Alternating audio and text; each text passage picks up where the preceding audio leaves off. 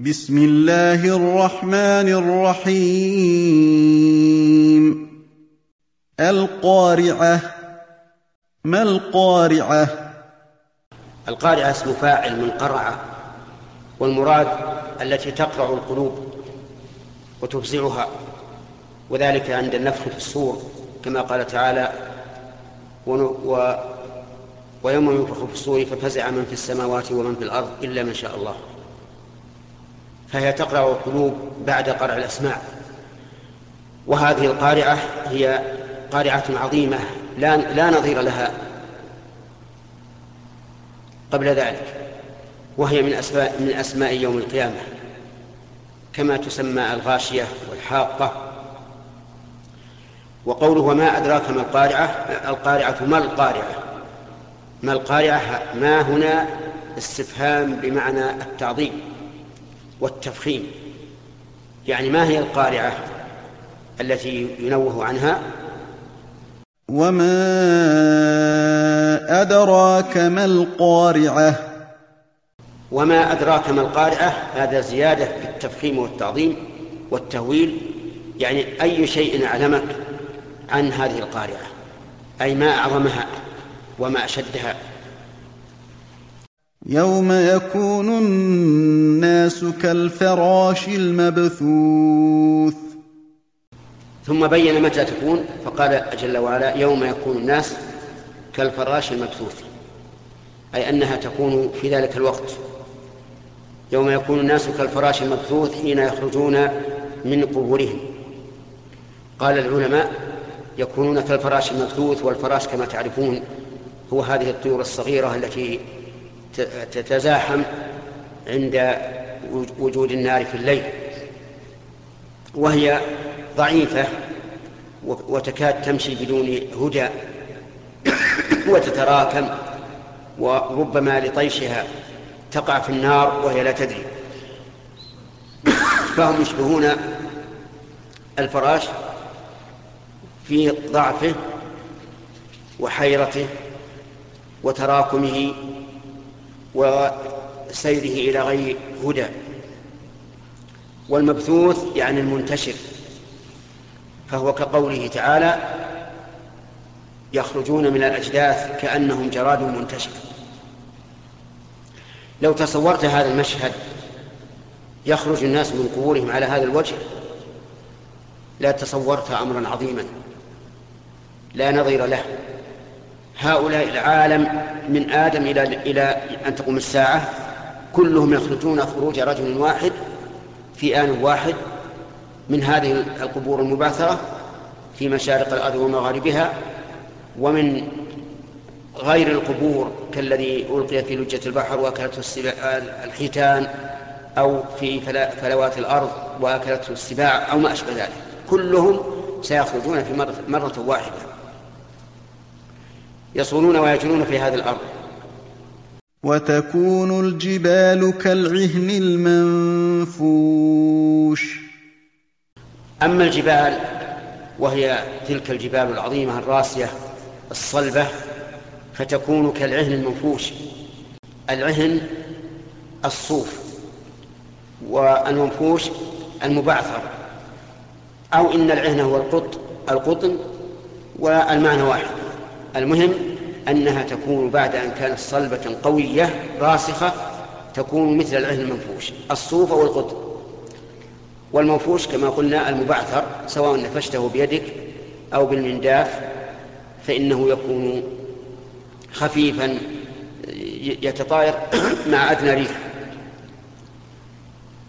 وقد قال الله تعالى في آية أخرى إن الجبال تكون هباء منثورا.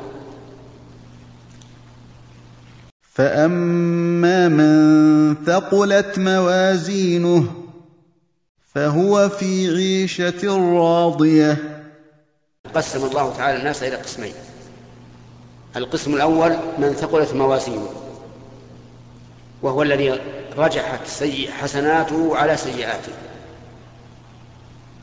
والثاني من خفت موازينه وهو, وهو الذي رجحت سيئاته على حسناته.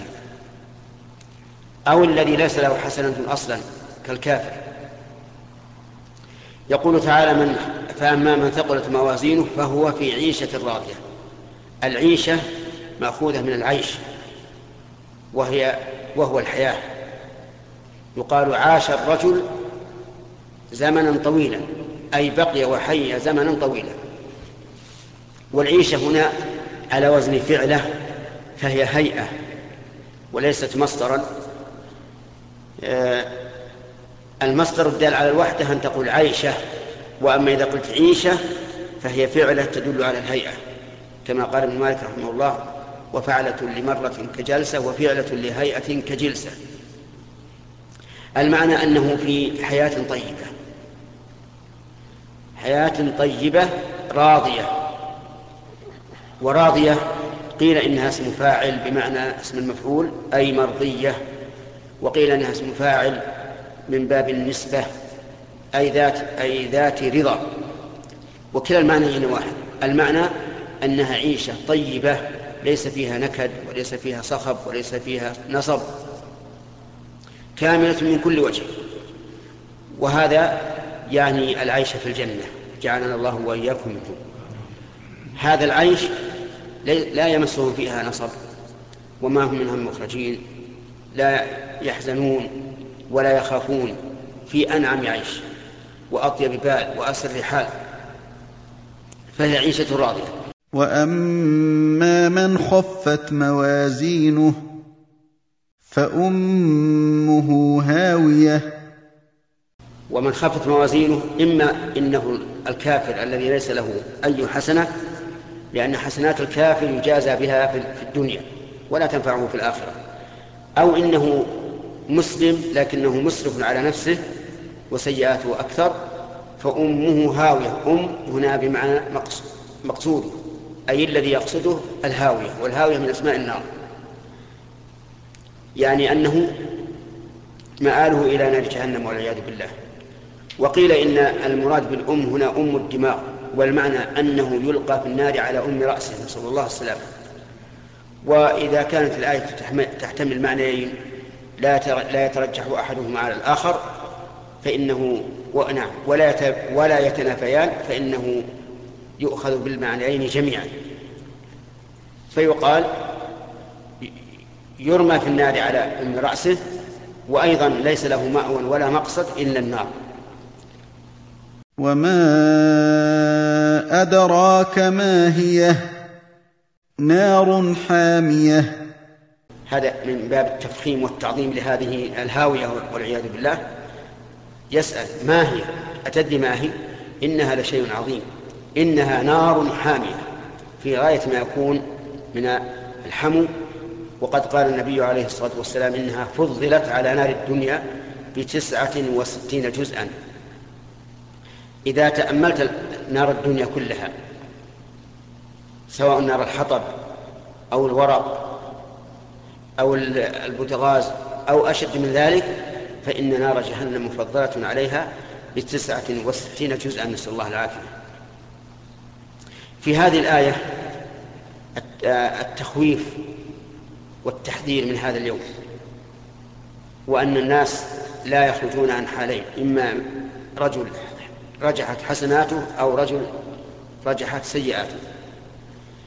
وفيها وفيها أيضا دليل على أن يوم القيامة فيه موازين.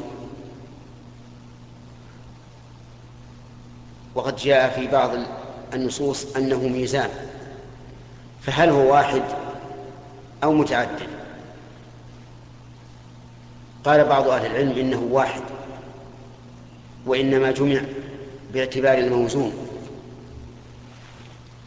لأنه يوزن فيه الحسنات والسيئات وتوزن فيه حسنات فلان وفلان وتوزن فيه حسنات الأمة هذه والأمة الأخرى فهو فهو مجموع باعتبار الموزون لا باعتبار الميزان وإلا فالميزان واحد.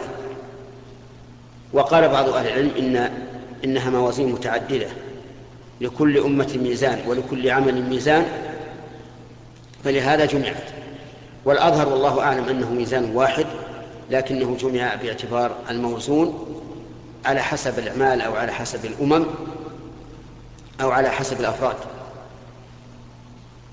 وفي هذه الآية دليل على أن الإنسان الإنسان إذا تساوت حسناته وسيئاته فإنه قد سكت عنه في هذه الآية ولكن بين الله تعالى في سورة الأعراف أنهم. أنهم لا يدخلون النار وإنما يحبسون في مكان يقال له الأعراف وذكر الله تعالى في سورة الأعراف ما يجري بينهم وبين آه، المؤمنين وأنهم إذا صرفت أبصارهم تلقاء أصحاب النار قالوا ربنا لا تجعلنا مع القوم الظالمين. نسأل الله تعالى أن يجعلنا وإياكم ممن رجحت حسناته على سيئاته وأن يغفر لنا ولكم ويعاملنا بعفوه إنه على كل شيء قدير.